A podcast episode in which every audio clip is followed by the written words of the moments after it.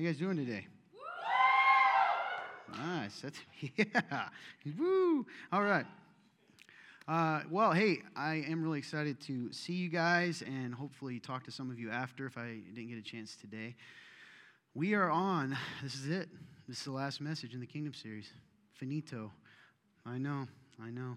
Had a lot more planned, but I recognized that this would go on for like six months, and um, we need to move forward. Uh, I think we'll come back because um, there's a lot more that I personally want to unpack for you guys. I was talking to, well, I guess I'd explain. So, what is the Kingdom series? Well, in case someone in the room or someone watching has no idea what that is, a hundred times in the Bible, uh, in the New Testament, Jesus or Paul or one of the apostles mentions the kingdom of God, the kingdom of heaven. Same thing.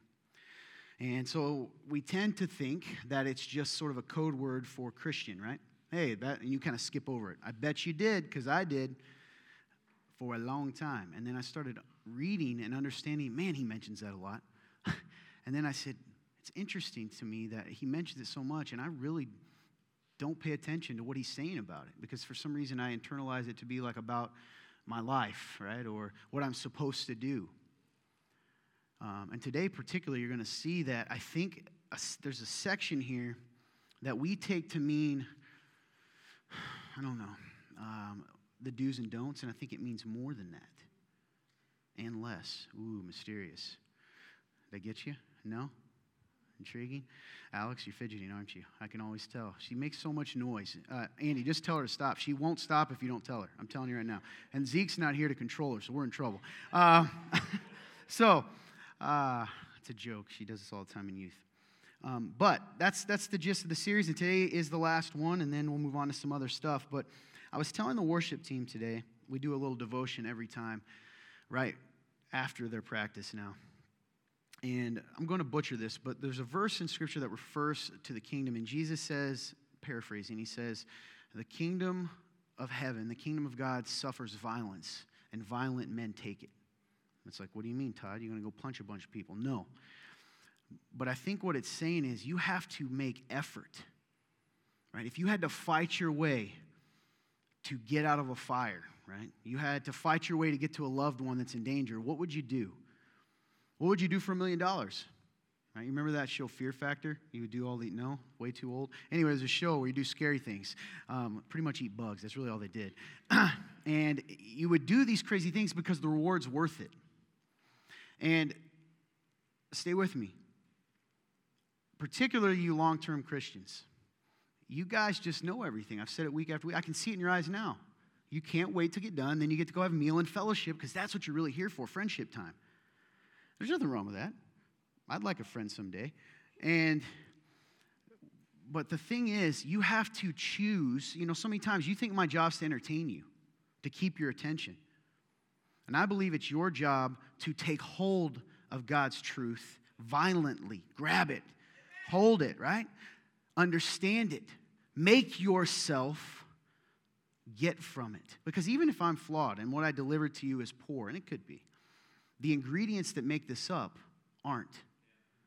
So you can get something out of this, and if not, then we're about what, two minutes in? I can offend you. You're being selfish, you're being self focused. Go to the circus if you want to be entertained, right? That's the truth.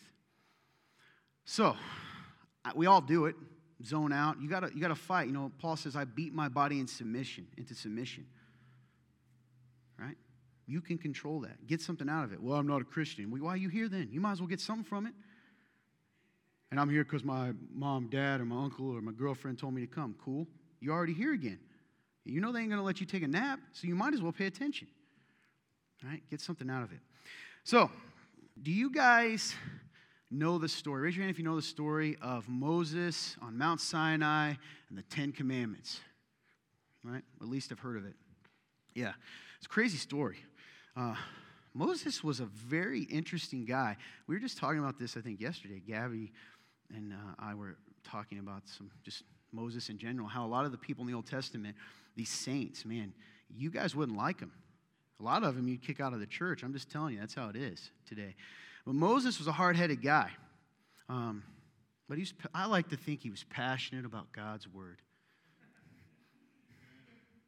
That's what I tell myself when I sound angry. Um, so the story is he went, God calls his people, right? They're wondering, and God essentially um, is resting on the top of a mountain. And there's a storm and lightning and thunder, and, and there's a warning there. And God says, right, He is so holy that if you go up there, you're going to die. That, that's the reality. Well, this is where you zone out because you know this. That's a good little lesson right there. We could stop the sermon. God is so holy that in our own sinful nature, if we were to just be in His presence, we would die. Right? That's crazy. So, Moses goes up to meet God. They, the people don't want to. So, like, hey, Moses, why don't you tell God, like, you be sort of the intermediary? We don't really want to deal with him. He seems scary. You know, you die. Right? So, Moses go up. He spends a lot of time up there. He gets the Ten Commandments. He comes back down. And the people, in the short amount of time, I think it's funny in my mind because it's like a day, but it's probably much, I can't remember. It's much longer the first time. But he comes down and they're worshiping a golden calf right? In the, just think about this. Some of you in this room get upset when you clean the, clean the living room and you walk out and now there's a cup in it when you come back. You're like, I just cleaned this. Imagine this God has moved and freed us. I was gone for what, two days? And now you're worshiping. It's a ridiculous picture, right? So he breaks them in anger. He breaks these, these, these things. So after he deals with the sin and the issues there, he has to go back up and say, hey, God, really sorry. Turns out the people were worshiping a calf, had to take care of it. Uh, need those stone tablets again. And uh, ask for forgiveness, really, and God forgives them. And up this time, he spends 40 days and nights up there with God. Isn't that crazy? Imagine that. Imagine being able to go into the presence of God wherever you want. You, you could even go 40 days if you wanted. Like if you had the Holy Spirit sealed within you and any time had access to the Father. Right? Would you spend an hour? You think you'd spend 40 days, or would you, even, would you have a hard time spending uh, 30 minutes? I burned you. Anyway, me too. I burned me too. so when he comes back down, though, something interesting happens. The, because he was in the presence of God, it says his face was glowing. Radiance. That's not symbolism, Mouse. You're not going to believe it. It was real. His face was literally glowing. Now, a lot of stuff happened between, but he ends up having to hide his face behind a veil because they were afraid. They were afraid of him. That just the, uh, the dust, right? Where I'm from my neck of the woods, coal mining, Appalachia, let's go. And so he just this dust, this aftershock, this, this echo left, this glow left from being in the presence of God, scared them. And so he covered his face with a veil. And it doesn't tell us how long, but we know at some point it faded. It began to fade over time. Now, some people will tell you, based on a section in 2 Corinthians 3 that we're going to go to in a little bit later, but they'll say, and, and I think this is interesting, it could be.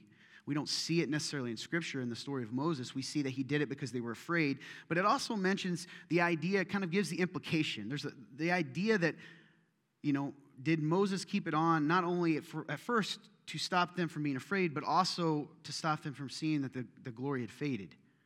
I don't know. That's interesting. It would make sense, right? Your authority, you think your authority is tied, is tied to this glow? I don't know. But regardless, they were afraid. They were frightened, listen, it began to fade very quickly, of even a temporary a temporary view of the glory of God. Temporary. This, it's either all true or it isn't, right? You believe that? It's not a myth, it's facts. It has to be. Otherwise, what are you doing here listening to this? If you're a Christian, if you're not, stay tuned, pay attention. I've been thinking a lot about the idea. Uh, if you've been here in the Kingdom series, you've heard me talk about the mirror of Christ. And you're like, what is he talking about? I don't have a mirror that says Jesus' name on it. Or like, you know, Buddy Jesus doing this on the back of it. Jesus merch? No. But it's the idea that Christ is the mirror by which we see the reality of ourselves. You know, when you look in a mirror, a good mirror, a clean mirror, you can't hide the imperfections, can you? You can't. Some of you don't even like looking in mirrors. I know that because you don't even like looking at your human imperfections. I do that, right? You can see every little thing in a mirror. It's odd. And, and Christ is that to us. And so we don't like to look into the mirror of Christ. We don't like to look at the reflection that comes back at us in two ways. One, because we'll see our flaws, and two, because we see his perfection. And our flaws become that much bigger in light of his perfection.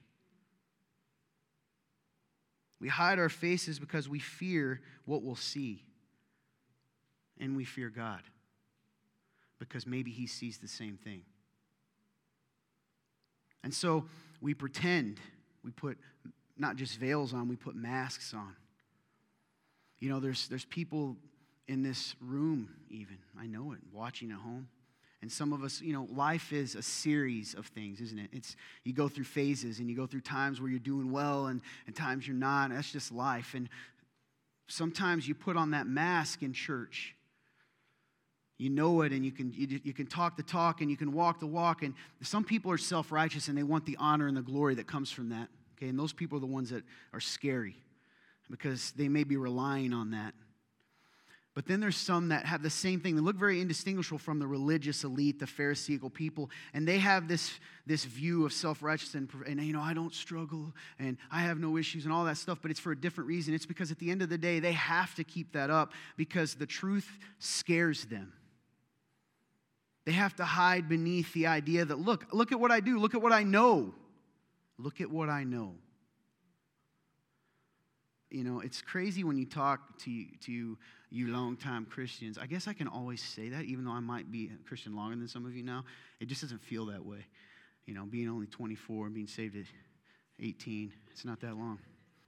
Uh, the truth is, that we, we tend to we tend to do that we tend to we hide and the long-term christians tend to you, you know right? You know everything. You can't even talk bible with you because all it becomes men's group like at this church it used to be like this sometimes. It still is. It's really frustrating. We have an awesome men's group. It's been really cool lately. I've really enjoyed it. Yeah guys? Yeah? Yeah. But sometimes it can turn into this thing where it's just who gets to be the best teacher. And it's so weird if you look at it from the outside because you'll see someone talks and brings something up, and then the next person says, literally, they'll kind of talk like, you know, Jesus is this to me, and they'll go, Jesus, huh? You know, Jesus is the author of the new covenant. And you're like, what does that have to do with anything that guy said? And it becomes this competition of who knows more. For what purpose? Is it really for, for me or is it for you? When I say that to you and I'm trying to prove to you what I know, is it really for you? Or is it so that I feel better about me? Because somehow, if I know enough, I don't know, maybe I'll believe that I am what I'm acting like. So we put these masks on. And what does that prevent us from seeing? Even if it's a veil, right? You kind of go from a veil or like this you know, some of us might be like this. You, they kind of go, Yeah, I, I let you see that. You just can't see my big nose, Kaylee. So you can see everything else, all my other flaws, right? And then you might be this person. And then you go to the veil. I got pretty eyes. You can look at my eyes. And then it goes to the mask. And then a bigger mask. Why? Well, part of it is, too, that that's what everyone does. So if you're the one that doesn't wear the mask, you're the weirdo, or you are the sinner. Oh, man. Did you hear about Bob? He just came up and asked for prayer about his, his drinking. I can't imagine having that kind of addiction. I'm going to go play uh, cornhole tomorrow again for the 10th time. All right? I don't know why. I'm not why does everyone always assume I'm taking a shot at an individual who likes cornhole? Other people like cornhole. All right? It's just a ridiculous analogy.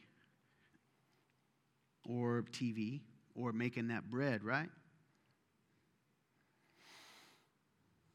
What, is this, what does the mask prevent us from seeing, though? Does the mask really help our hurt? Does it make the hurt go away? Does it make the insecurity go away? Does it make the flaws go away? Well, no, of course not. It's still under the mask. Sometimes it gets worse. You ever worn a mask?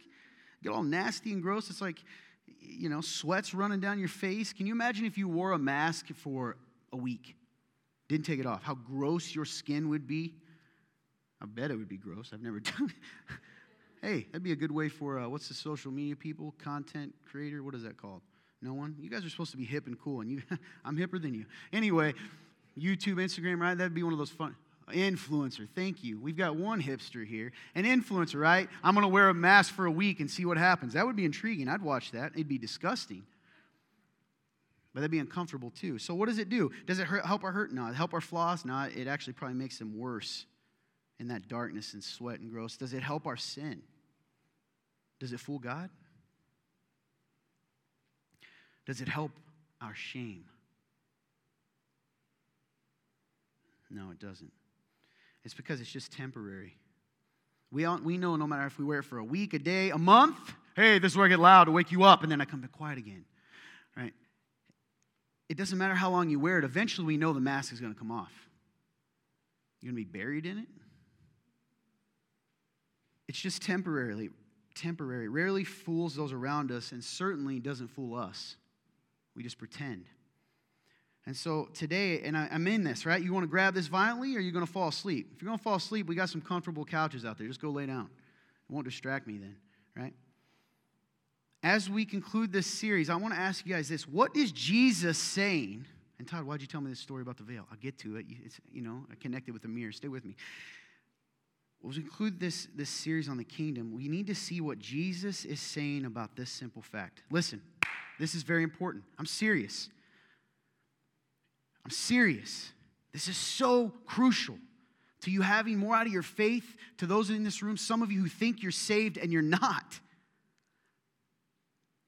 Because in order to be saved, you have to look in the mirror. You have to. You have to see it. You have to acknowledge it. You can't hide from it. Well, Todd, I'm saved. I did it initially. Did you? Maybe you did, but why do you have such a hard time now? You think in that moment, now, now you get to tell everyone, I'm perfect. Why won't people accept my mask? Why won't they accept my perfection mask? Because no one's perfect. And it's funny that even if your mask is good and I'm wearing one, I'm kind of mad that you're wearing one because I blame you for the reason I have to wear one. You have to understand this. In fact, I'm going to tell you this. I don't think I'm the first person to do this. In fact, I think it's the, the truth of the word. I want to tell you today that some of the sections that we're going to read a lot. This is kind of, you ready for another analogy? I'm an analogy guy today. I told the worship team again because I was so excited, wasn't I, David? I almost preached it twice. He goes, Yeah, you did, man. It's too long. So it's like skiing. I've never been skiing, but I assume when you ski, right, that you, we got the lodge on the other side, okay, and there's some cocoa there. It's going to be nice. Can't wait to get there.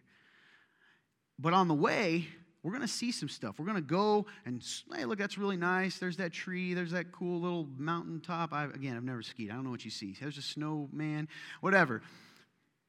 So we're going to do that through Scripture today. We're going to, we're going to, we're going to read a lot, but we're going to kind of skim and surface the top because we have er, skim the top of the surface because I think it's going to connect and you need to see it. Make sense? So again, primarily you Christians, I'm one of them. We tend to, when there's big se- section of scripture, that is when we check out. I've read the Bible, Todd. right? This is the most important part. All right? So listen to me here. You guys know it was in the Beat. Listen to me here. What was that? The Beatitudes, right? Talk about being poor in the spirit. Those that mourn will be comforted. Remember all that stuff that you've been around? That's a, there's a reason I believe that's number one. It sort of builds on itself, actually. See, Tim, I have a whole lot of stuff I wanted to go to, and then Luke ruined it, so I didn't decide to do it. Yeah, you did. You brought it up. I told you. Because um, then people are going to be like, you, you, you and Luke talked about it, and you stole it from him. Anyway, I'm just kidding. Um, but after that section, we're friends, guys. I'm not just picking a random guy out. Um, right, Luke? Um, it's interesting. So you get to the end of that section, the mourning, the and don't you lie. You've read that a billion times, and you're like, "That's nice," without actually thinking what he's saying. I know I did. Poor in spirit. Yeah, we sure are, Jesus. You're like, then you read it and go, they will inherit the kingdom. What? How, can you be comforted when you mourn? You want me to be sad all the time? Good idea. You can turn to chapter 5 of Matthew, save you some time. We're going to be skimming through that. So then he comes at the bottom of that. He says this really encouraging thing. He says, Listen, blessed are those who are persecuted, paraphrasing, for the faith, right? You're blessed because that's what they did to the prophets of God, the people that, that God, God's people and the Jewish people there would have known what that meant, right? You were being persecuted like them because you were going to be close to God. And, and, and this is the part that gets me. So I read that, and then all of a sudden it starts going into this. Have you ever really noticed? Right after he says that, you got to understand. So he says this, and then he starts saying this stuff that in, this, in the big scheme of things doesn't really make a lot of sense. So he says you're going to be persecuted. Then he tells us he's, we're salt and light. Don't lose your salt and light. And we're kind of like, we get that part. That makes sense. Got to be salty still. Ooh, I don't like salt. Uh, Got to be light which that's good. And then all of a sudden, after that, he makes this strange statement out of nowhere. I mean, are you with me still? I can never tell whether you guys are in because you're thinking or whether you're glazed over. Do you know what I'm saying? Are you with me? Thanks. That gets me excited. I just need it. I need some excitement. Who's my friendly face today? Hannah, it looks like it might be you. Uh, I tend to find one to two people. So if you're like, Todd seems to stare at me. Two things to encourage you. One, I'm not recognizing you, but I go friendly, like this section. You know, Kaylee, Kaylee's usually smiling, and then maybe someone over here, though today that doesn't seem to be the case. Um, right? Uh, we find one, and you, you got to cling to that because you got a lot of these people. And then I love this one.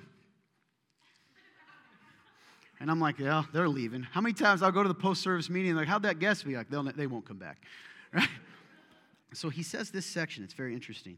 Starting in verse 17, Matthew 5, 17 and 18. He says, Don't assume that I came to destroy the law or the prophets. The law of the prophets, capitalized, they're talking about the Torah, right? The, the, the law, the religion. Don't assume that I came to destroy the law of the prophets. I did not come to destroy, but to fulfill. Okay, well, how can you fulfill the law, Josh? That seems odd, doesn't it? All right. For I assure you, until heaven and earth pass away, not the smallest letter or one stroke of a letter will pass from the law until all things are accomplished. You ready? This is crazy. Hey, this, this part, jump down to 20. For I tell you, unless your righteousness surpasses that of the scribes and Pharisees, you will never, never enter the kingdom of God. He just told you to be salt and light. Now you're telling me that unless I'm as holy and righteous as the best people in our faith, unless it's better than them, these are the people that we can't even go into the section of the temple they're allowed to go to. And you're telling me I got to surpass them? That's hopeless. Listen, you aren't as good as the best person you know. Isn't that odd? I'm telling you right now, unless you think it's you, we should talk after, right? Because whoever that best person is, in, instinctively, you know they're better than you. Morally, when I say who, who's the best person you know, it doesn't matter the standard by which you use, you've acknowledged that you are failing your own standard. That's deep, isn't it? Unless you surpass the best person you know, which probably will never happen, you're not going to get to enter in the kingdom of heaven. Hey, that's you too, Christian. Your mask is irrelevant.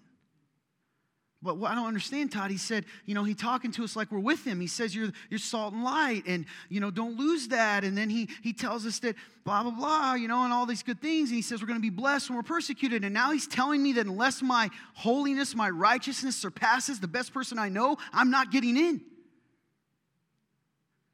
Wow. And before this, he makes this bold statement where he says, You think I came to get rid of the law? Listen, you think Jesus, Christian in the room, you think that your grace was to get rid of the law? Was to get rid of the standard? Was to enable you to sin? Is that what you think? And before you say it isn't, think of how you live your life. Do you really believe that? You do, right? That people think it's been around from the beginning. Paul talks about antinomianism. I always get it wrong. It's the idea that I'll just sin all the more because I'm free to sin. Oh, man, you're in trouble. I'm going to say this to you. I could, I, I, could say it to someone I know, all right, Bob, because people get offended, fake guy Bob. Bob, that seems so weird. Tim, right? Tim, the reality is you're supposed to meet the standards of the law. Still. Christian, you are to follow the law. The law is, there was a reason for it. You, you are to, the standard by which the law set, which is unrealistic for us, isn't it? It's impossible. That's still the standard. Maybe that's a better way to put it for you. Hey, you're supposed to dunk this basketball. If you dunk the basketball, you get to go in the kingdom of heaven. And then Jesus comes and says, Hey, I'm with you, and you're with me now. All right, I'll see you later. Dunk the basketball still, though, remember. It doesn't change. Okay? Does that make sense? We know this right here. Todd, what are you saying? It sounds like blasphemy. No, it isn't. I'm chosen by grace. Trust me, I get grace. That's what our, that's what our logo is here. But you need to understand that. The standard never changes. And sometimes our misery is because we think it does. When God's law is perfect and good and true, and if we follow it, it leads to life, and sin leads to. Do you think that once you're a Christian, that sin stops leading to death?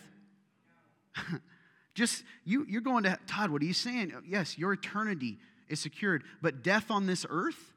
Like you're a Christian. If you put a gun in your mouth and pull the trigger, you're still going to die. The things that we do that God tells us to do and not do, we sit here and wonder, why am I unhealthy while you're drinking poison? Why is my faith dead when I don't eat ever? Moving on. I got to see, I get too excited. We got to keep going here. All right, so then he says that. That's kind of hopeless, right? Is anyone here better than the best person they know? Narcissism. No, I'm just kidding. No one, no one, good. The narcissist in the room kept his hands like this. He's like, I'm not a narcissist, but I am the best. Anyway, verse 21. He goes on. You're like, okay, well, that's kind of, maybe the next thing coming is encouraging. You have heard that it was said to our ancestors, Do not murder, and whoever murders will be subject to judgment. Stay there, right? Will be subject to judgment. What do you think the judgment was? Yeah, they're going to kill you, right? Most, you're going to die. All right, move on.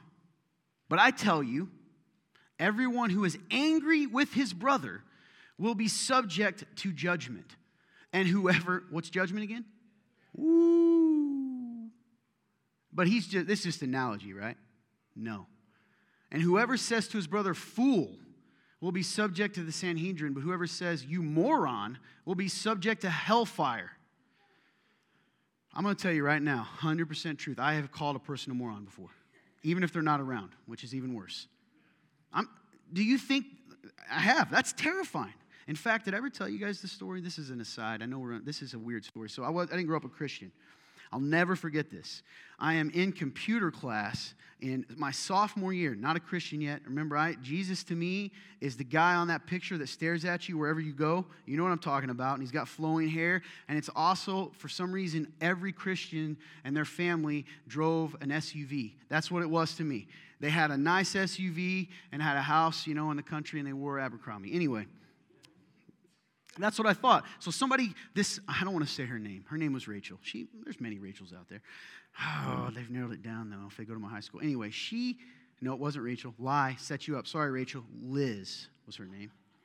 True story. So Liz sits in there, and, and I, God bless her. Now I know what she's doing. She's trying to witness to me. I was like, why is this girl like trying to be my friend? She's probably hitting on me or something, right? She's probably trying to witness to me. But uh, the thing she ended up doing, she had a temper, and she randomly, I would call people like, I was just a weird guy. Like my friends, even. I, I think I said, maybe I said moron, like, you moron, you know, those kinds of things. And she looks at me and goes, You know, the Bible says if you call someone a moron, you're going to hell. That's, I, and I just went, Well, that's it for me. I mean, I, I've, I've said that 12 times today. I'm serious. I'll never forget it because I kind of like, Haha, yeah, right. And then I was typing, going, Oh my, you know, I'm going to hell. I'm, I'm, it's over. That's all she said. That, it was left right there. There's no hope. You say moron, you're going to hell. That's true story. So, anyway, but when you call people names, it's this heart thing. Do you believe that? Do you believe that, that to God, calling someone a moron in your heart, like saying that out of a place, is an abomination to Him? That it offends His holiness? What about your spouse? Would that change right now if I said if you call your spouse whatever you call them? Your child? Your coworker? Hellfire.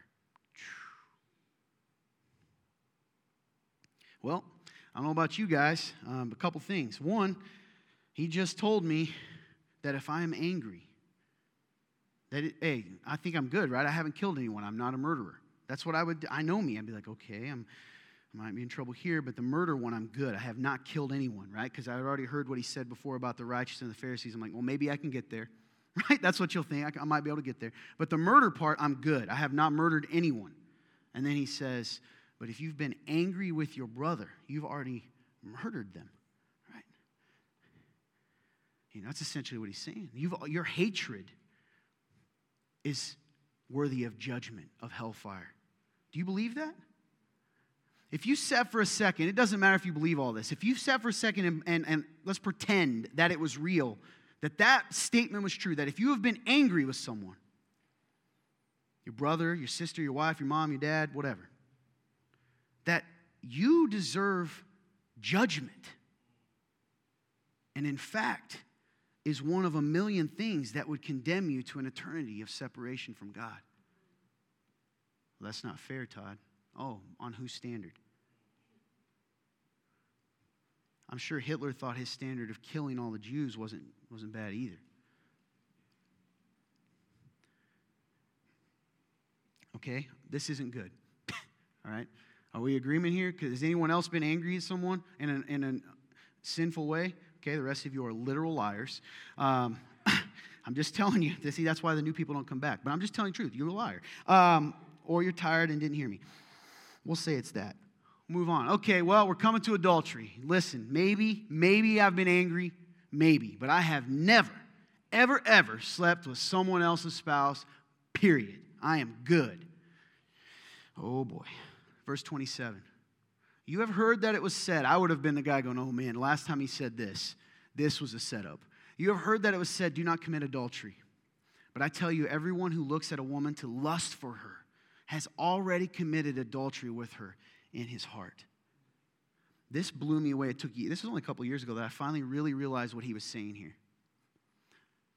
And by the way, women, it's the other way around too. When you look, let's say, at pornography, let's make it real life, okay? When you're looking at that woman, that man, because listen, ladies, you live under the shame that you're the only, you know, that no one struggles with it. That's a lie, okay? When you're looking at that person in the dark alone, what you're truly saying is the only thing stopping me from doing this is getting caught. If you had a way to magically make that person appear with you in the bathroom, the car, at home, wherever it's at, you would 100% sleep with them. That's a fact. That if you had a power, an ability to do so, how many women would you have slept with, man? How many different ones? Ladies? That's the only thing stopping you. And that's true, isn't it? And, and so we start to see something here. We start to see wait a minute, man. Like, God, you're telling me that, that, I thought the action mattered, but now you're telling me that this thing inside of me that I can't even stop. I can't stop what my eyes do when I see a fine woman walking by, right? You can't stop that. That's the point. Done it once. Maybe you're good now. You lead a Bible study, you're a pastor, you're good. You don't lust anymore, right? One time is too many times. When the standard is God. So again, here I am. What was the judgment for adultery? Anyone know? Death. Was it a nice, easy death? No. Remember when he meets the adulteress? They're going to stone her. Can you imagine being hit with enough rocks that you die? You think they just stop when they stop moving? That'll turn that and make it a lot more gross, won't it? Like, it's not from here. I hit Tim a few times, he passes out. No, we come back and we take the rocks and we just continue to smash him into smithereens. Well, that's not good. If he didn't get you with the hate, got you with that. Okay, let's keep going. Verse 31 and 32.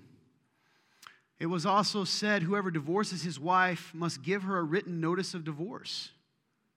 But I tell you, everyone who divorces his wife, except in a case of sexual immorality, causes her to commit adultery. And whoever marries a divorced woman commits adultery. Some of you in this room right now feel condemned and ashamed. You do. And, and, and I, I want you to hear me. Stick around, okay? But we do have to look in the mirror. I know it's not pretty, and I know sometimes it brings shame, but that's the facts. In fact, we see in another section, you know, the different apostles, the writers of the Gospels, are talking about the same, the same things from their point of view. And one of them records this fact. He says, Who would ever get married then? And he says, This is hard teaching. Only those who have ears. Why did, why did Moses tell us that we could have the certificate? He said he did that because of your hard, ugly heart. But that's not the way it was from the beginning.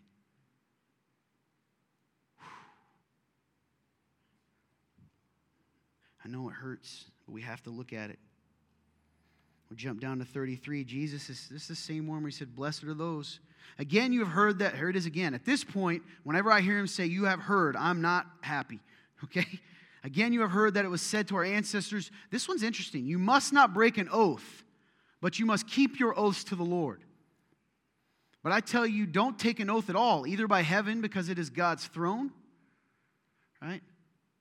But let your word yes be yes. This is interesting. This is verse 37. Drop down. And your no be no. Anything more than this is from the evil one. I swear on my life. I promise you, everything good. Uh, it doesn't have to make sense.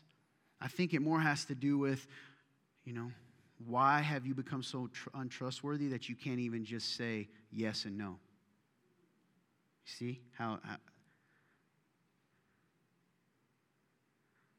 we are so flawed and we have failed and broken lo- truths and lied to people and been so inconsistent that we can't even just say yes and no. This one strikes home for me, man. I always feel like people don't believe me, right? In my person, I don't know where that comes from. Probably because there were times that I wasn't honest. Who am I trying to convince? From the evil one. You know, and also the idea that maybe it's not even that you're a liar, but the fear of it. Right? This, I have to, I, I promise you, I must make you believe me because if you don't, what? My identity's crushed? Either way, it's very, very clear that it says it's from the evil one. Who do you think that is? Boba Fett? No. Huh? Darth Maul? Who is it? Satan. Yeah, the enemy. There is an enemy. You don't like talking about that. Me either, but it's true. All right, and then we'll drop down to verse 48. Very straightforward. You ready for this one, Tim? Be perfect, therefore, as your heavenly Father is perfect. That's a command. That's not a suggestion. That's not a if you can. And in fact, in this one, he's talking about the idea of love, which we talked about last week, right? You say love your friends. Everybody loves their friends. I tell you to love your enemies.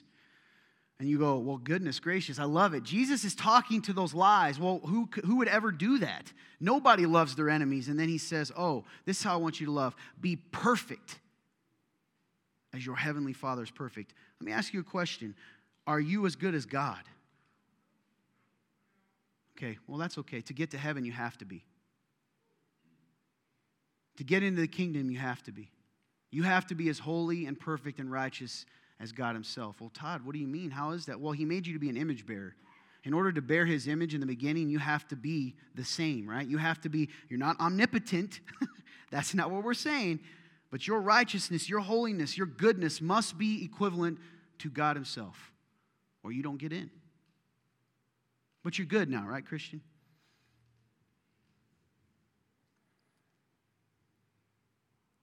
We'll get to that. Matthew 6 1, the last one, guys. I told you, we're skiing. We're almost to the lodge. You ready to get to the lodge? No? You asleep? Who's ready to get to the lodge? Yeah, thanks. Someone's going to cut just that part. Anyway, be careful not to practice your righteousness in front of people to be seen by them. Otherwise, you will have no reward from your Father in heaven. Well, you might say, I am not self righteous. And I believe that. Guys, listen, we're not all, we don't all struggle with the same things. Some people are going to be stronger in other areas. There may be some of you in here who don't, you're not really pretentious. You're not really arrogant. You're not self righteous. But here's the thing Has there ever been a time that you made sure to let everyone know how much you know? Has there been a time in men's group, women's group, church when you said, Oh, I know? How many times have you said this week when someone's trying to teach you something, Oh, I know? Is that not self righteousness? Is that not practicing your righteousness in front of people? You always think it's like the fake stuff, right? Isn't that fake? Because who are you claiming to be? I know. I know, I know, I know, I know, I am, I am. Small jump from I know to I am. That's God. Because, and He says, if you've done that at all, have you ever done it? Because if, that, if you have, if you have done that one time, you will have no reward from your Father in heaven. Todd, this is hopeless. You're messing with me. I thought we're chosen by grace and all that. We'll get to this. What's Jesus' point? I'm going to tell you the point right now. The point is what Peter said. I believe Peter in the in the section in the, the gospel where he says, This is impossible. Remember that? He's talking about divorce. He comes up, this is impossible. This is impossible what you're telling me. It's in this section that we know that at some point Peter comes to him and says, This is impossible. And it's weird. This bracelet I got from this church, well, actually says his answer. He says, With man, it's impossible, but with God, nothing shall be impossible. you get goosebumps? That I did. Then all of a sudden you start to put things together. He says, You're you are a murderer. You cannot not murder. You cannot be angry. You cannot you, you cannot prevent yourself from being lustful. You cannot do these things. That's impossible. It's impossible to go back in time, isn't it? And make up for what you've already done. That's impossible, isn't it? Yes? Who's a time traveler here? I Just want to see if I catch you. Anyway, listen, it's impossible. That's the point of what Jesus is trying to tell us. It is impossible to meet the standard that is expected of us to get into the kingdom. It's impossible. It's impossible for you to be a good person. I don't care how much you know. The fact I've, I've found that the more you seem to claim to know, uh, the lower your character is. I've noticed that. Your self righteousness is high, but your humility and character is down here. Hey, if that hits you today, I don't know your name. That, I, didn't, I didn't call you out. God did. It's impossible. And you need to look in the mirror and see that. Well, I'm already saved. That's good. But we're going to talk about why it's still important to look in the mirror. Right here. We're at the lodge. Lodge. I should have called it the lodge. That'd have been cool. Anyway, you would have remembered that. We're going to jump now to Second Corinthians chapter 3. And I'm going to be, but don't put it up yet, Zach. You're trying to rush me. I see you. Let me set this up. I'm just kidding. He's doing a great job. Second Corinthians 3, 4 and 5. If you're putting it up in your Bible, it won't be up the But we got to, so Paul starts talking here. And this is very wordy trying to get your attention. Hey, listen, I, you need to pay attention here because this is very wordy. And if you do the Christian thing where you pretend, hey, listen, I'll talk for 40 more minutes. If you're trying to rush me through it, I will take my time. Stay with me because we got to get through this. But you have to pay attention because it's very wordy and you're going to get lost. I'm telling you, every time I read it, I do. And I go, okay, what is it saying here? Second Corinthians chapter 3. Paul starts to tell us something here, and he's going to reference the story I told you at the beginning about Moses. All right, so Second Corinthians chapter 3, verse 4 and 5. Let's go there. It says, We have this. Now, I give you context. He's actually talking about his authority as an apostle, as a teacher, okay? That he is this representative of the new covenant. Old covenant's the law. You have to be good enough, do all these things, and, and you'll be good enough to not be killed. You won't even be as holy as you should be, but you'll be good enough not to be killed. Okay? The new covenant comes along in Christ. Here we go. We have this kind of confidence toward God through Christ. It is not that we are competent in ourselves to consider anything as coming from ourselves, but our competence is from God. I already told you his wordy, you got to pay attention with me. So, what is he saying here? This is him, the Apostle Paul. The guy whose shadow could do things, Peter and him, they could they passed by, people get healed. God's hand was on them. They, he saw Jesus. He was taught by Jesus. He talked to Peter. He performed miracles. He set the new. He, you are here today because of the ministry of Paul. Unless any of you are Jews.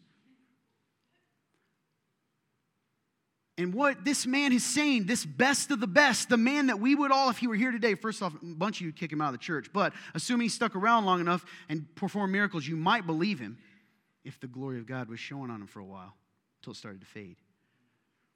But he would, he is saying, I, I am not good enough to give you this message myself. I am not good enough to know this. I'm not good enough to live it. But I am telling you that any ability I have, that, that my standing with God, my place, my standing comes from God. Todd, make it easier for me. If the Apostle Paul himself says he wasn't good enough, but that his standing comes from God himself, his good, what does it say about you and me? What does it say? Remember about, let's put it together now.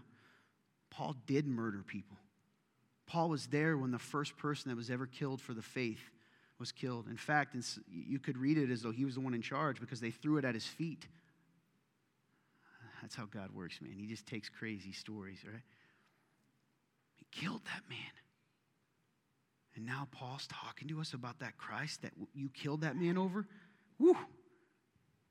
Now, this is the part I'm going to lose you if you don't stay with me. I'll try to stop so we make sure we're on the same page. Go, jump down. Um, to verse 7. Now, if this ministry of death chiseled in letters on stones, what do you think he's talking about? The law, the religion. Ooh, listen to that, what he calls it. He calls it the ministry of death. What? Who wants to go, guys? Hey, I got a new position for you. Who would like to serve on the ministry of death team? You're a bunch of weirdos that raise your hand. Get, I'm just kidding. right? We do should talk. Anyway, yeah, no one would. Ministry of death. Well, I thought the law was good. Jesus said that. Stay with me. All right, so he says, if the ministry of death, chiseled in letters on stone, came with glory. Okay, so it's a ministry of death, yet you're saying it's, it had glory. Okay. So, so much so that the Israelites were not able to look directly at Moses' face because the glory of his face. He's saying they couldn't, it was so bright on stone, on just rocks. The presence of God, though it was going to fade, was uh, that came on rocks, on something that doesn't last, was so bright that the Israelites couldn't look at the glory that came from that moment, even though it was, this part, a fading glory. This, imperf- this imperfect glory. We couldn't even look at that. We couldn't face it. All right, go on. Verse 8. How will the ministry of the Spirit not be more glorious? Let's pay attention, okay? Stone is of this place, right? We're in the shadowlands, right? We talk about this domain of darkness. Here, this things we can touch. If that has a glory that is hard to look at just because it came from God, how much more glorious is the ministry of the Holy Spirit? The new covenant written on your hearts. Verse 9. For if the ministry of condemnation, what's the, there we go, it's called the ministry of death and the ministry of condemnation. For if the ministry of condemnation, oh, Romans 8 1, there is no condemnation in Christ. But anyway, for if the ministry of condemnation had glory, the ministry of righteousness overflows with even more glory. This was, this, maybe this will be a way to put it. Hey, God touches this, this thing glows with his presence. Well, that's awesome. And we, we almost worship it. What is this magical thing? And people would come from the tabloids, and who knows, there would eventually literally be a religion called like follow the great podium. We know how we are as humans, right? They followed a calf. You don't think you're going to worship a podium? Anyway, that's that. How much more glory would it be if you saw a person transformed and inhabited by the Holy Spirit. That power that's just there as an echo now has permeated my every being, your every being. How, how glory, what is it? How much glory would that be? How glorious. I almost said gloryful. how glorious would that be? Are you with me? Does this make sense? I told you guys a while back, one of the things I had to repent of and I'm trying to do is I'm no longer going to not tell you what I feel like I'm trying to teach you here. Because I used to think, and this is so arrogant, either one, you didn't care, or two, you wouldn't understand and got bored, so I wouldn't tell you what I thought. So now it's like, man, I'm just leading you down this place. We'll see what happens, okay? For all of us. So it's either going to work or it isn't. But so that's why I'm asking. I don't I want you to understand. And if you don't do this, and I'll explain more. It doesn't matter if you're in the crowd, this is that important. In fact, let's go on. Verse 10 What had been glorious is not glorious now. what had been glorious, what was glorious? The stone, the law, the rules, the religion. But the mask, the veil. For if the for in fact what had been glorious is not glorious now by comparison because of the glory that surpasses it. Listen, this light bulb right? If we turn this entire place off and it's completely dark and that one light was on, it's going to look very bright, right? And if we stayed here for a year, we're going to be like, this is so great. There's never been anything brighter. And then you walk out on a bright, sunny day in the middle of summer. How does that compare? Nothing. That's what he's saying here. That sufficed until you were ready for the day. Verse 12. 11, thank you. For if what was fading away was glorious, so the thing that was only temporary, if that was glorious, what endures, what lasts, what's permanent will be even more glorious. I'm losing you. I told you. I can see it in your faces. But th- I'm really sad because you're going to miss something here. For what if what was fading, because the, the, the climax is coming. You just got to stay with me here. For if what was fading away was glorious, what endures will be even more glorious. Do you have the Ten Commandments? Do you have them? Do, have anyone, anyone seen them? Touched them? If I told you that I had the actual Ten Commandments that Moses brought down, right? If I had it, where were those stored? Where? Okay. You know what that was like? What was that made of? Huh? We're all like, I don't really remember, but it was expensive. Yeah. That's how they treated a piece of rock that God had just written on. How should we view human beings whose hearts have been written on? 12. Therefore, having such a hope, we, are, we use this is I need this today. Therefore, having such a hope, we use great boldness. Remember, I told you earlier that if you'll take the mask off, even though it hurts at the beginning, you will, you'll see, you will be so bold and free. I mean that. Number, or number three, we are not like Moses. Right? He says, therefore, having such hope, we, have, we use great boldness. We are not like Moses, who used to put a veil over his face so the Israelites could not stare at the end of what was fading away. He had to cover his face from this, this temporary thing. It frightened them so much, so he covered it. It was so glorious, so bright, so godlike, so holy, so good, so pure, so beautiful that they couldn't look at it. Why? Because in that light, their darkness is revealed. 14. But their minds were closed. Well, if you saw someone's face glowing and I told you it was from God, and then you walked away, and I told you that God wanted you to change your life, and then you just walked away and started not listening to that, you would look crazy. But you would do it. We do it every day. You had a miracle if you were in this place and came to know Christ. There was a moment when you recognized the newness in you and you chose to walk back to the old. But their minds were closed. For to this day, at the reading of the Old Covenant, the same veil remains. It is not lifted because it is set aside only in Christ. You see, the Jews refused to accept the Messiah. They chose to worship, they chose to look at a piece of dead rock with a veil over it. They would rather have that over, that's what he's comparing here, their hearts. They couldn't understand. They wanted to hold on to a temporary fading glory that wasn't even glowing anymore instead of transferring it, trading it in for a, for a glory that never ends. That's so like us, isn't it? It's like that old saying, I don't remember the math here, but someone's like, Do you want $100,000 or do you want $100 paid to you for, you know, 20 years each month? What do you take? And everybody's going to take the, the $100,000 or 10. That's just what they do because they don't think long term. My mask suits me now, so I will continue to play the religion game. And as long as I keep it over, you're not going to be able to see if there's glory there or not. Spirit, right? That's what I mean. But their mind, go back to that, please, sorry. But their minds are closed for this day. At the reading of the old covenant, the same veil remains. It is not lifted because it's set aside only in Christ. The only way the fear goes away of the glory of God, right? The only way we can look at it, the only way that it can last is in Christ. In Christ, the veil's torn away. We are now seeing the glory of God. We don't have to fear it. Why? You ready? Verse 15. Set aside only in Christ. Even to this day, whenever Moses is read, a veil is over their heart. You've worn your mask so long that you would rather play religion than live a life in Christ. Because you're in control of the religion. You have to fully rely on Him for the glory, right? Outside of religion.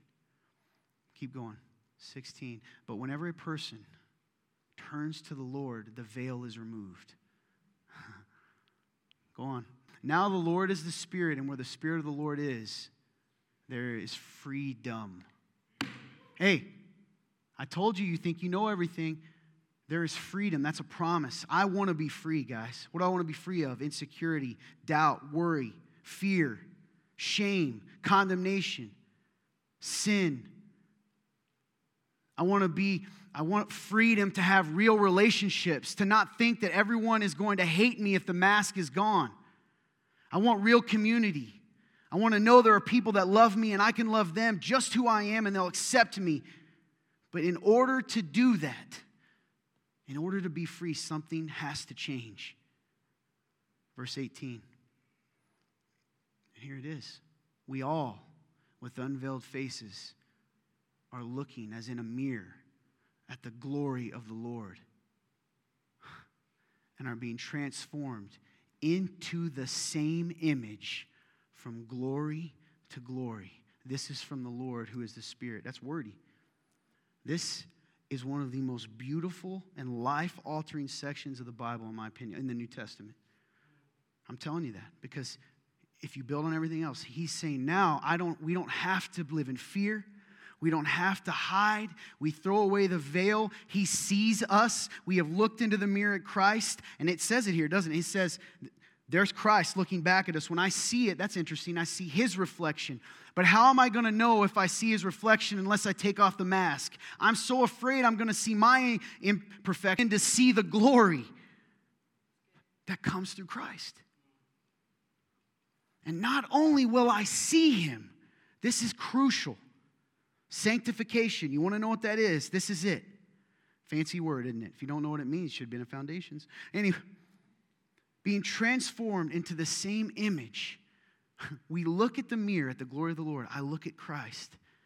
And as I look at him, when I look away, when I throw away my fear, when I look at the dirt and the muck and I admit my need for him, remember it says when we turn to the Lord, when I turn to him and look in his mirror instead of my own, I don't see condemnation.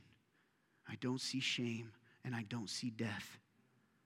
What I see is Christ himself. And the most incredible thing is, we get to see the reflection before I match it. Okay? Most of the time, we just said it earlier, the mirror reveals the truth. Remember me saying that? You see it now? The truth is, when you've put your faith in Christ, that his reflection is your reflection. And just because you don't quite match it yet doesn't mean that you're not being transformed from this false glory into the new, the real, the eternal. Does that make sense? Let me make it, take it home for you and we'll close up. See, those that are impatient. I gave you hope that we're going to end. Listen, that buys me at least 15 more minutes. And I'm just kidding. Oh, listen, you're not fooling anyone. You're not. And the ones you're fooling want to be fooled because they're fooling you too. You're the guy who always knows everything, right? You're the know it all, and then you wonder why no one wants to be your friend. Why don't I have friends?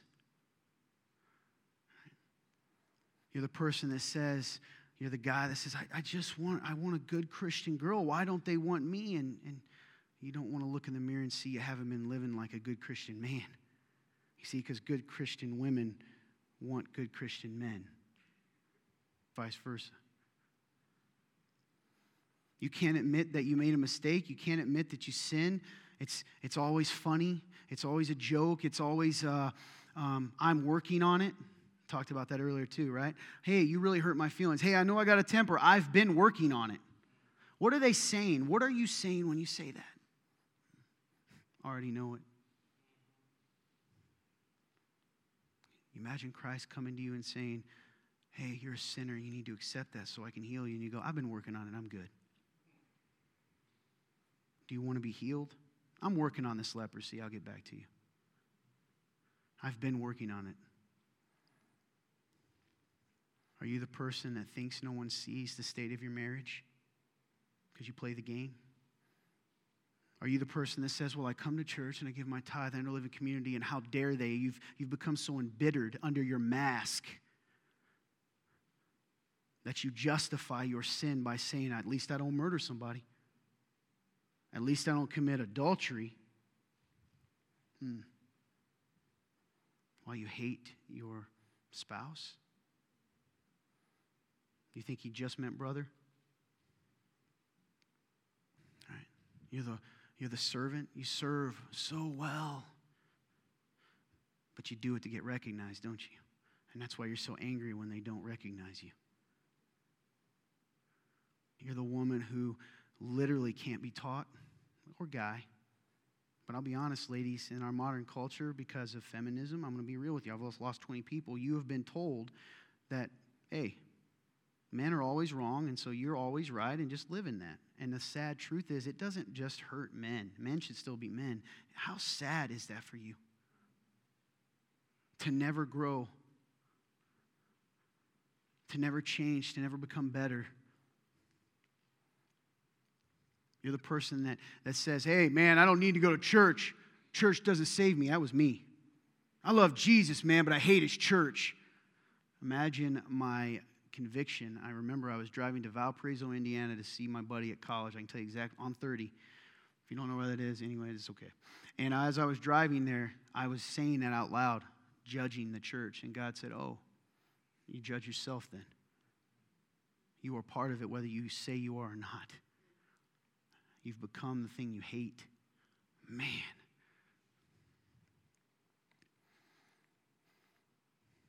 The mask doesn't save you. And the scary thing about the mask is what's the difference between someone who wears a mask and knows Christ and someone who wears a mask and doesn't? The only person that's ever going to truly judge them is Christ. Do you want to see and wait and find out which one you are? Lord, Lord, did I not prophesy in your name? Did I not teach Bible studies? Did I not serve on the worship team? Did I not go to church five times a, a year? The standard is perfection. And though the standard is met in Christ and there's rest in it, that's the good news. See, some of you in the room need, it's, you're not doing it out of self righteousness, you're doing it out of fear and shame. And you say, you don't even have a mask on, you just don't look in the mirror. And you say, I'm never allowed to look at it. I know what I am, God. I am the, the stepson, the stepdaughter. I am, I'm the one that you don't really want inside your house, but thank you for just letting me. I'll just stay over here in the corner like a dog. And he says, No, look at me. You think I didn't see that spot right here? I knew it when I saved you. There is freedom in that. That's the testimony. The testimony isn't, hi, I accept Christ, now watch my fake religion. It is, look at me. in my imperfections and see how my God moves even through this, for his power is made perfect in my weakness. The glory of a broken man or woman who's put their faith in Christ far exceeds the most religious person. And yet, some of you still play the game. And you wonder why your self esteem is down here because you're basing it on a mask. And you intrinsically know that. So, I got a list. I told you I went late. I'll run through the list fast. Take this freedom in the mirror. You have to look in the mirror. Number one, what do we take from this? We have to understand the standard and expectation of holiness in the kingdom. Hey, bottom line is you think because you got transferred from the domain of darkness into the kingdom that now it's time to just chill. No. God said He's going to finish the good work He started in you. Would you like that to be a nice process in which you get to have some say in the things that you give up, or you just want Him to do it His way? Because He's going to do it. You have to understand. So, what do I mean by that? Guys, the standard is perfect. Some of you Christians have been Christians so long, you forget you're a sinner by nature. You are. In your flesh, were it not for Christ. You have to understand the standard doesn't change. The law is not destroyed. You're not free to do whatever you want. That's not what it is. You're free to follow Him out of obedience, out of a spirit led power, instead of out of fear of death. See the difference? I was talking to some friends recently. It's heartbreaking. There are people in this room today, close friends of mine, that they're only motivated to be better men of Christ through fear and the whip than they are the carrot. The carrot being, I want to be like Jesus. No, you just want me to threaten you, whether it's your position, whether it's your role, whether it's this, and that'll get you moving, right? Just a mask.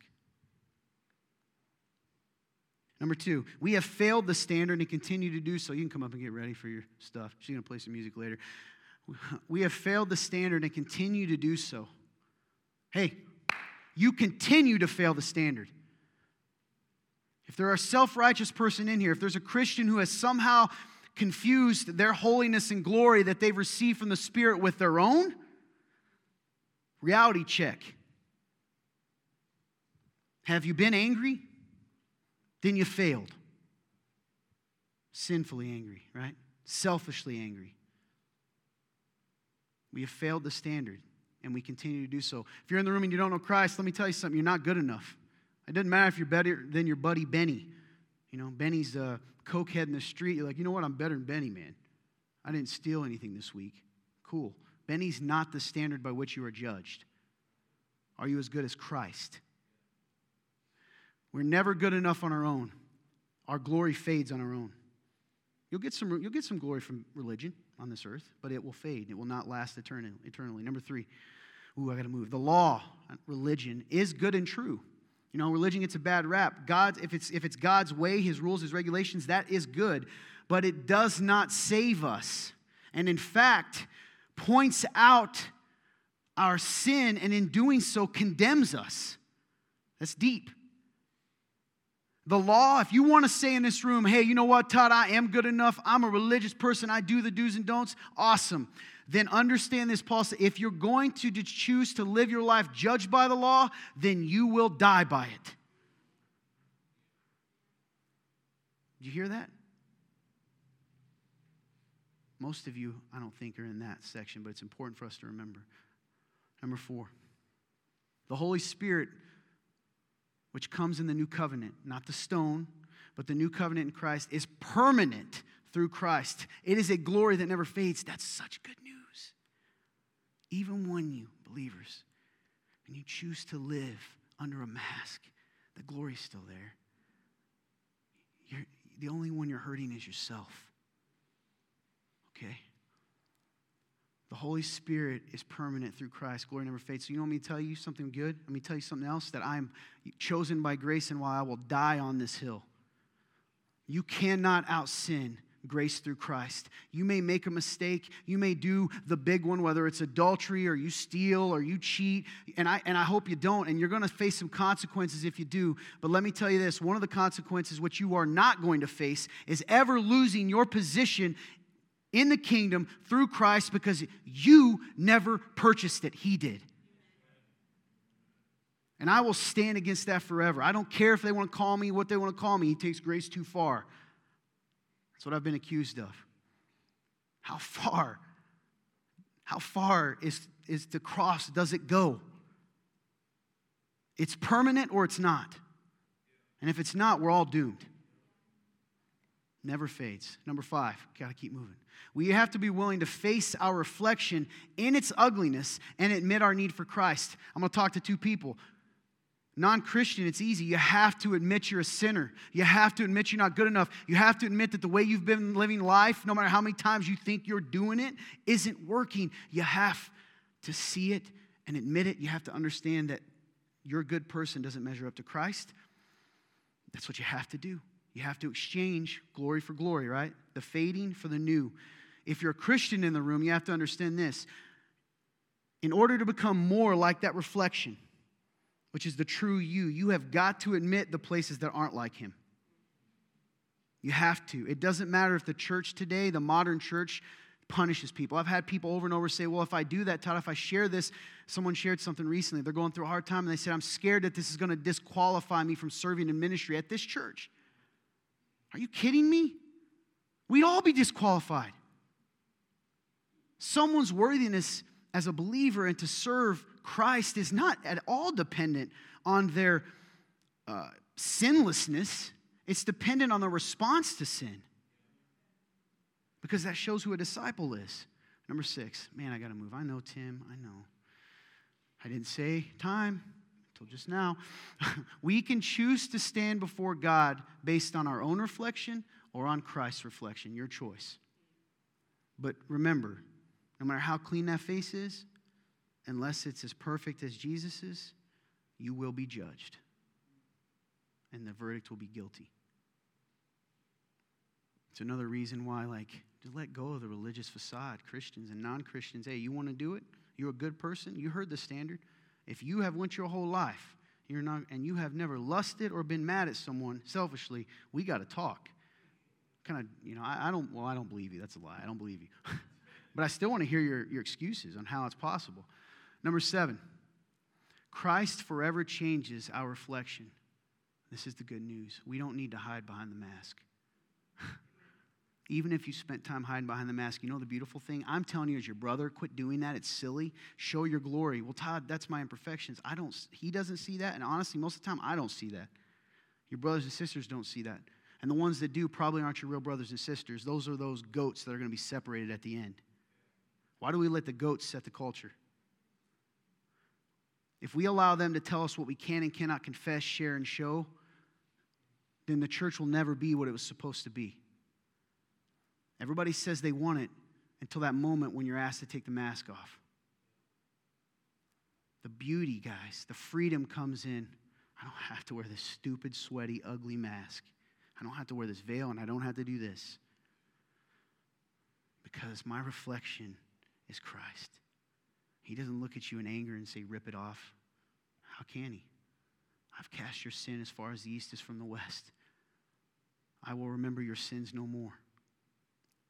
There is no condemnation in Christ. So then, now we come back to the image of the Father. The Father. Who would want their son or daughter to have to wear a mask their whole life?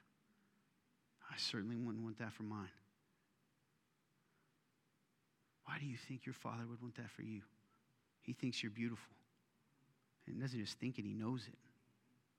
It's not one of those times when it's an ugly baby and the dad has to say it. Just kidding. It's truth. Hey, I'm going to say this to you in the room right now the one who's mad, but you're only angry because your heart says, no, it's not true. God loves you. You are beautiful. All right? You have a glory. If you've put your faith in Him, it doesn't matter how long you've ran away from Him. He still sees His child, He still sees Christ. And if you're not in this room and you say, Todd, man, I get it, but my, my reflection is ugly, dude. I got blood on these hands. Right? So did Paul. Freedom comes in acknowledging that. Freedom comes, you want to wash it off. Why do we look in a mirror when we wash our face? You have to see in order to know what to get rid of.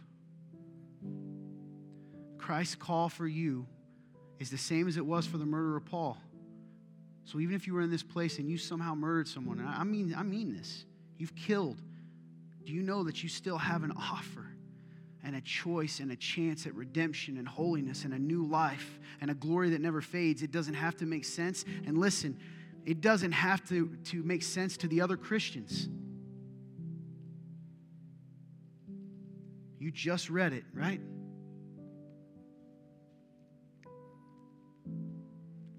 I think that's why Paul chose the men he chose.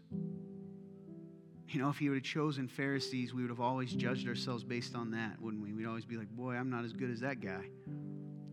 But he chose doubting fishermen and murderous priests and adulterous shepherd boys and fearful fake Egyptians. What can he do with you? What has he done? Let the world see the glory that God has done in you. The glory comes as it shines through that imperfection because it gives hope to the broken and hurting. It gives hope to those who also have imperfection, which is everyone. Are you afraid to look in the mirror? Do you, hide, do you wear a mask to hide the truth? Listen, friends, please. Are you unwilling to admit your struggles, your sin, what's underneath the mask? Do you tell everyone that you see, oh, I know, I see, instead of understanding and admitting that you struggle sometimes to see through the veil? Don't you want someone to look at you and say, I see you and I love you for who you are? Even with that wart on your nose, even with this big old nose right here and these bushy eyebrows. Right? Don't stare at him. you have to look into the mirror. You have to see it. Ready? Poor in spirit. You have to acknowledge it, mourn. And then see past the mask to the reflection that's looking back in you. If you put your faith in Christ, and there comes the comfort. It doesn't matter, God, I know I failed, but I can still look with unveiled face and know that you're never going to stop changing me. That I've already been changed. That I can be that, that part of me holy part. We focus so much on the sinful parts, don't we? Do you know you have parts in you that are already clean? And those, those things, man, can you imagine what he'd do if he could get the other spots? If you're like me, maybe you'll let all the people wearing masks make you think this game is stupid. I agree. I hate it. It's fake. I'm hated by a lot of Christians. That's the truth. Well, I don't know if it's a lot, but it feels like a lot. I'm not religious enough for the religious right? And I'm not liberal enough for the liberal. That's the truth, man. I'm not that. You know, I've, I've heard that sometimes people think I say these things to, I don't know, connect with you. And I get it. Pastors do that. But I say this to you in all truth. I used to wear the mask. And then I realized when everyone left me, when I did the sins that everyone said weren't forgivable, when I stood in that darkness and the muck and the dirt in the broken, shattered remains of my mask, I had to ask myself a question Is this real or is it not? And I recognized something from that day that I still struggle and put a veil on, but I know this that, that nobody can take my glory because they didn't give it to me. And nobody can take my place, and nobody can remove me from the kingdom. Nobody. Christ Himself said in the Gospel of John, I will never let go of one of these ones you've given me. And in that, brought this up several times as I closed this. I had a good friend say, Todd, how are you so bold? I don't really feel like I am. But it's funny, I didn't connect this. But my boldness comes from I've seen my reflection, I've seen the bad, and I see the good, and it comes from Him. And so, what do I, why can't I be bold? Because I'm not the one saying it. And if you hate me, now we get to go back to the beginning of chapter 5 that even though it hurts me, I can say and rest every now and in the quiet when the Holy Spirit whispers, hey, they did it to my prophets too. They did it to my people. You're going to get five minutes. That's probably it because I got to appease the people a little bit who are trying to get out of here. Some of them already bailed, but take this time. Grab this truth violently. Life is more than you're living, it has to be.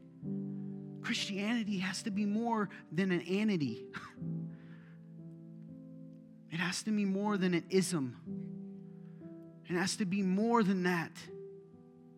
We added those names. He called it the way, the truth, the life. People used to say, Todd, why do you, you struggle with Christians so much? I do. It's weird. You probably heard that. Christians, I guess in my mind, are the ones that think they're good enough.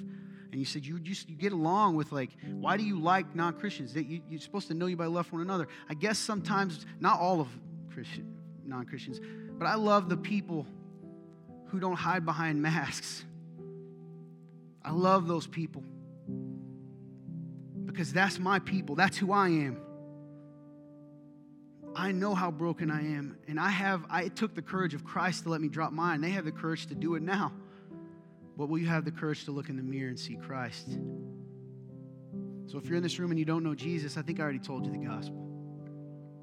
But put simply, you were made to shine with a glory that never ends.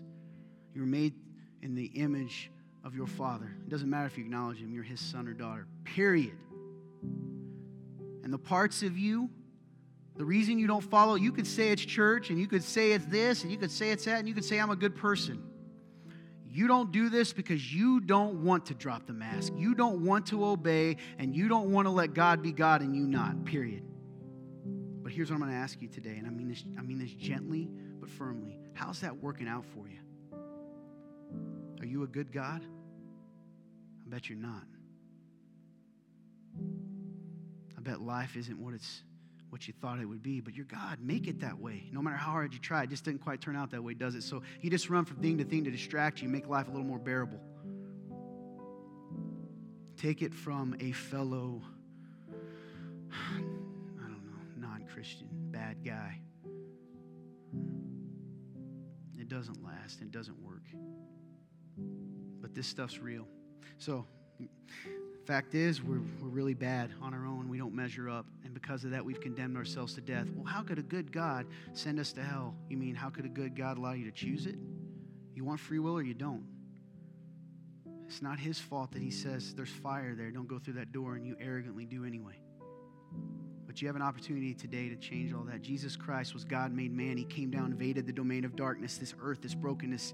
He showed us the light. He showed us the rules of the kingdom. He showed us the standard. And then he showed us glimpses of it by healing people. It happened, right? By telling us the truth. He, he told us the standard. He told us the good news. And the good news is good. Why? Because it's attainable through him. You can be those things, not on your own.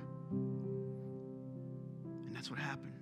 On the cross, Christ took the judgment meant for you. Well, I'm not a bad person. The judgment of your anger, your adultery, your lust, your hate. He died for you, and on three days later, he was raised from the dead. That's a fact. So, how do you become a Christian? Well, put pretty simply, paraphrase you theologians out there, but it's a fact. Confess with your lips and believe in your heart that Jesus Christ is Lord, that he was raised from the dead that he is who he said he was, and you'll be saved. Hey, I became saved at a way weirder thing than this, maybe. It wasn't even a church service. In the dark, I raised my hand, and a guy told me what I'm going to tell you now. You've heard it before, Remnant folk. You don't have to be afraid. Do this today. Tomorrow's not promised. And if you're in the room and you've been hiding behind a mask, let it go. God loves you. He sees you. He's never going to give up on you. Whatever you do, don't leave the same as you came in because if you do, you're choosing to.